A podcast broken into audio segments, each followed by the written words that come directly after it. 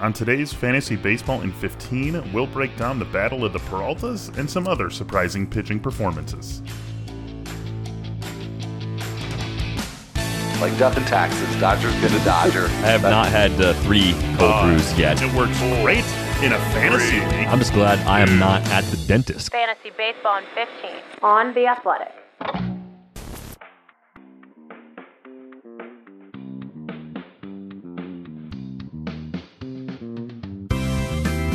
Welcome to Fantasy Baseball in 15, presented by Topps. Check out Topps Project 70, celebrating 70 years of Topps baseball cards. Michael Beller, Al Melchior, Wednesday, September 15th. Let's go with the news and notes. Jose Berrios pulled from his start with the, against the Rays because of abdominal tightness. Avisail Garcia left uh, his game against the Tigers with back spasm. Trey, Trey Mancini left his game against the Yankees also with abdominal soreness. Joe Ryan left after taking a comebacker off his right wrist. X rays came back negative, so good news there. Matt Chapman's dealing with a shin issue. He's expected to avoid the IL, but he did not start on Tuesday. JT Realmuto also did not start on Tuesday. He's dealing with shoulder inflammation. Michael Brantley been out with a knee injury. He could return as the Astros DH on Friday. Chris Sale slated to start Friday against the Orioles. Jake Cronenworth took batting practice on Tuesday as he recovers from a fractured finger. He could be back for the Padres this weekend. Jesse Winker started a rehab assignment at AAA Louisville on Tuesday. No specific timetable for his return. Jake Odorizzi heads to the IL. He has foot soreness. Andrew Vaughn also heads to the IL with lower back inflammation. Uh, Al, does that mean more playing time for Gavin Sheets here? I would think it certainly would. Not necessarily an everyday role, but I think much closer to it than what we've seen for Sheets. So, uh, and a, a big game for him on Tuesday, so he can maybe stay on a roll with a little bit more playing time. Yeah, definitely possible there. Seth Beer dislocated his shoulder against the Dodgers. He did have full range of motion after the game. Uh, Beer is going to potentially be able to DH over the weekend also uh, at Houston, so maybe not going to miss too much time with that issue. Jacob DeGrom threw 10 pitches off a mound, his first time pitching on a mound since July. The Phillies released Vince Velasquez. David Bednar heads to the IL with an oblique strain. Chris Stratton had three of the last four saves for Pittsburgh before getting one again on Tuesday against Cincinnati. Time to assume that he's just the guy in Pittsburgh, Al. I think so. Sort of just process of elimination, something kind of close to a save share situation. But I know you and I, and probably a lot of folks in our community, talked a lot about Bednar around the deadline, just assuming that he was going to inherit the the bulk of the saves. It's really wound up being Stratton, and so he's just, I think, even more solidified in that position going forward. Ryan Tepera goes to the IL also. He has a right index finger laceration. Tuesday's standouts begin with Tony Gonsolin. Uh, went five shutout innings, struck out six, two walks, and two hits allowed. Next week at Colorado, at Arizona. How does that look for you, Al? A little scary, to be honest. Uh, I think if it were just Arizona, uh, I would consider starting Gonsolin. After all, we just saw him pitch a gem against them. Uh, but at Colorado, it does worry me. And, and it's not just the matter of uh, pitching in Coors Field, too. It's just Gonsolin has walked a lot of batters this year. So, uh, you know, not too bad in this one against the Diamondbacks, two walks and five innings, but just a little bit too, mo- too much risk for that one. So, uh, unless you just really are uh, able to take a risk and you, you kind of need those extra innings and don't have anywhere else to get them, I would pass on Gonsolin next week. How about Dillon Peters? Five shutout innings of his own against the Reds on Tuesday. Struck out five, gave up five hits and a, a walk. He's been pretty good, Al, since being in the majors. A 2.66 ERA, 20 Ks against eight walks, one homer allowed in 23 and two thirds innings. How are you treating him over these last couple weeks of the regular season?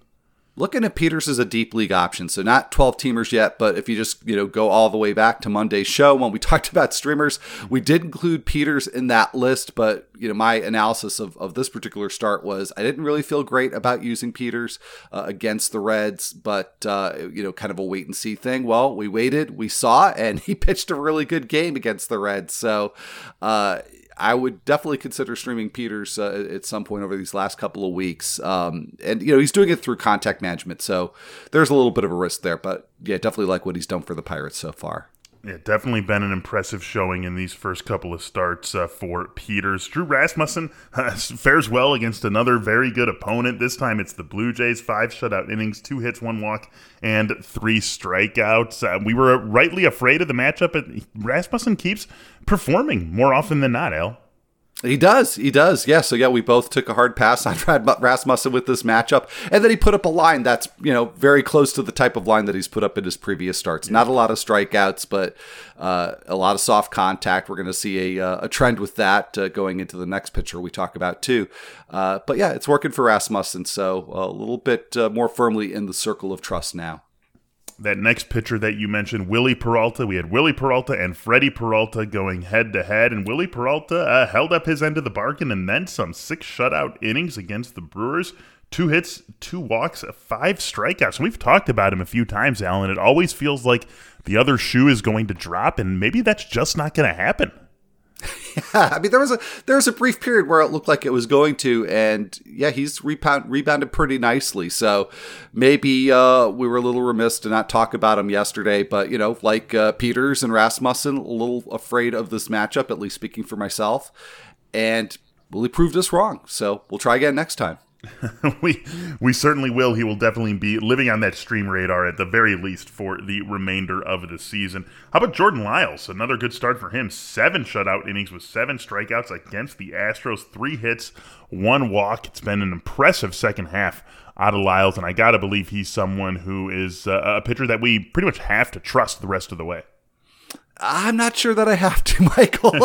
uh, you know, and I mean, it, it, I say that after just you know a, a, great performance against the Astros, and you know, I went back and looked and said, well, you know, maybe they haven't been hitting well lately. No, they continue to be you know one of the best hitting teams in the majors. Mm-hmm, mm-hmm. Um, but I, what worries me about Lyles is that you know, he is the sort of pitcher that, and, and, it's sort of like Wily Peralta and some others that we've talked about, where uh, he doesn't strike out a ton of batters. So if he's just on and getting a lot of soft contact. He's just, you know, going through, you know, batted ball after batted ball and going deep into games. Six innings, seven innings. He's gone seven innings in uh, three of his last five starts. But then sprinkled in uh, those other two where he didn't go seven. Uh, not such great starts, particularly uh, one against Cleveland where he gave up eight runs in three and two thirds. So, mm-hmm. uh, yeah, I, would say kind of a similar situation to what what we were talking about um, with the Tony Gonsolin. That if you can afford to take the risk, maybe especially in a points league where you know Lyles going deep into games is something that can really help you down the stretch. But I think there's still a ton of risk here with starting Jordan, Jordan Lyles. If you look at these five guys, Gonsolin, Peters, Rasmussen, Peralta, and Lyles, just in a vacuum, obviously leagues are going to differ, points, head to head, roto, whatever, it's all going to be different. If you were just placing a, you know, in a vacuum value on these guys the rest of the season, how would you rank them? Uh, I would actually rank Rasmussen first. Uh, ahead of Gonsolin. And I know Gonsolin, you know, in the bigger picture has the much greater upside. But like I said, with until he shows that he's got the walks under control, uh, he's he's a little too risky for me, and there's just not really time for him to do that at this point. So mm I think I'd go Rasmussen uh, first, and then Gonsolin, Peralta, Peters, and sorry, Jordan Lyles at the back. That is AOKL. That's why you are in the analyst chair for this show. let's get on to some uh, let's get on to some hitters here. Lewin Diaz, two homers against Washington, now has five on the season. Where does he fit for you in the rest of season picture? Well, still deeper, deeper leagues. Um, I mean, pretty deep. Like obviously NL only, um, maybe 15 teamers but uh, you know, pretty much you're, you're just looking at home runs only as the appeal for Diaz here. But I I've liked him as a prospect a lot. Uh, I know on yesterday's show I talked about the dumb move of cutting Evan Longoria. Uh, dumb move in a dynasty league, cutting uh, Lewin Diaz. Uh, I wish I still had him at this point. I think there's still more upside to be had, but I'm, I'm not expecting to see it over the last couple of weeks. All right, how about Adolis Garcia gets his 30 home run season, hits his 30th round tripper of the year on Tuesday. Also, two doubles to run that total up to 24. One of April's big standouts. Obviously, things weren't going to continue along quite as swimmingly as they were in the first, what, four to six weeks of the season, but it's still been an impressive season that's going to have us uh, thinking about him quite a bit over the uh, summer or over the offseason between this year and next year, this year and next year. Yeah, uh, I think there there's going to be something to look back on here. I think you know maybe a little bit of a perspective check because you're right. Uh, it's been an, an impressive impressive season for Garcia, but then he just raised the expectations so high back in April that I think I've not really been looking at this performance very clearly. So yeah, you look at the sum total: 30 home runs. Um, I mean, he's not really going to help you in batting average, but maybe not be an albatross either. But the thing is just the 10 steals. I think that's just something I've been maybe overly focused on that mm-hmm. I thought maybe he'd have closer to 20 at this point. But um, I think that's just maybe not something that we count on for next season, and just look at the value without uh, you know more than you know maybe ten to fifteen steals going forward. Something also to think about in that way is that at least early in the season, the Rangers were one of the most run happy teams in the majors. They were really trying to put pressure on their opponents on the base paths. They pretty much gave the green light to anyone who wanted to run. So those steals that Garcia racked up early in the year could have been more of a team philosophy thing than a skill that he necessarily owns. So that'll be something that we think about also in the offseason. Buster Posey, two for five with his 18th homer of the season. And those guys just keep passing around that Fountain of Youth love Loving Cup in San Francisco, the first team to clinch a playoff berth also this year. And man, really, uh, really going to be a battle between them and the Dodgers to avoid the coin flip game in the National League because whoever uh, win, whoever doesn't win the NL West is going to be faced with a game that just shouldn't exist. If you beat the second wild card by like 15 games, which the loser of the NL West is going to do, don't even play the wild card game. Just let that team actually be in the playoffs. But yeah, that's that's another thing for another day. Ryan Jeffers, three for three with his 13th homer and eighth double of the season in Game Two of a doubleheader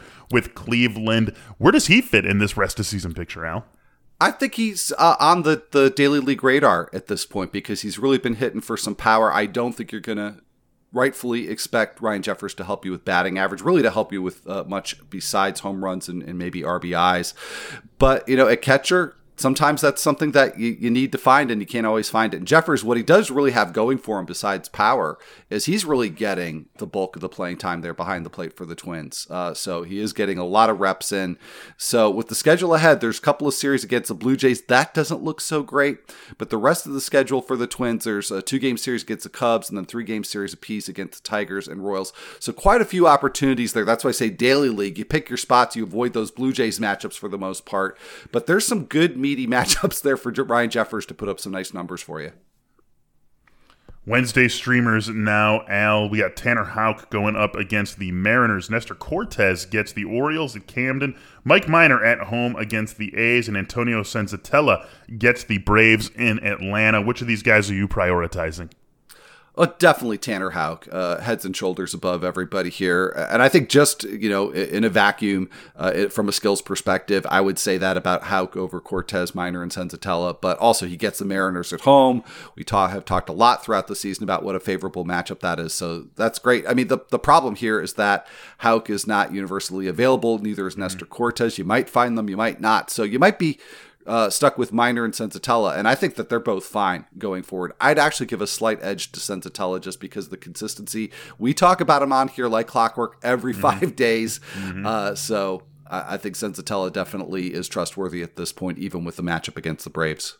Yeah, he's been uh, very consistent over the last uh, what like two months. It feels like something along those lines. More than that, been, yeah, yeah, yeah. Gone in, gone out there, and really delivered what you expect of him. And so that uh, that reliability is something that you prize going into the start with the Braves. Let's quickly touch on a prospect spotlight before we get out of here. Josh Jung uh, doing a very uh, nice job at AAA after getting the bump up from Frisco. Started the year at Frisco, 308, 10 homers in 43 games. Then moves up to the AAA level at Round Rock, 278, four homers in 19 games. Meanwhile, Kyle Isbel, the guy I really want to ask you about, uh, went 269 with 15 homers and 22 steals at AAA Omaha. Got recalled over the weekend, three for four with a homer and a double uh, against the A's on Tuesday. Is he on the radar for the rest of the season here? He really is. And, uh, you know, I think this is the first time all season that we've talked about somebody who's actually a prospect who's in the majors. Would have liked to have done more of this, actually, but there's been so many, you know, great prospects down on the farm still. But I think Isbel's really intriguing both for the last couple of weeks here. Uh, could play every day for the Royals. And then, uh, you know, certainly going forward, um, you know, nice power speed combination that, uh, know, I think we'll definitely be thinking about and talking about uh, a lot during the off season. Definitely a sneaky guy to add as the season comes to an end. And the uh, Cubs fan on the show, I think, is obligated to point out that Brennen Davis, first two at bats at the AAA level last night, home run, home run. Very excited for him in 2022. That's going to do it for this episode of Fantasy Baseball in 15. Thank you for joining us. Please rate, review, subscribe all of that fun stuff. Al and I, we are back with you on Thursday. Until then, enjoy all the baseball action coming your way Wednesday night.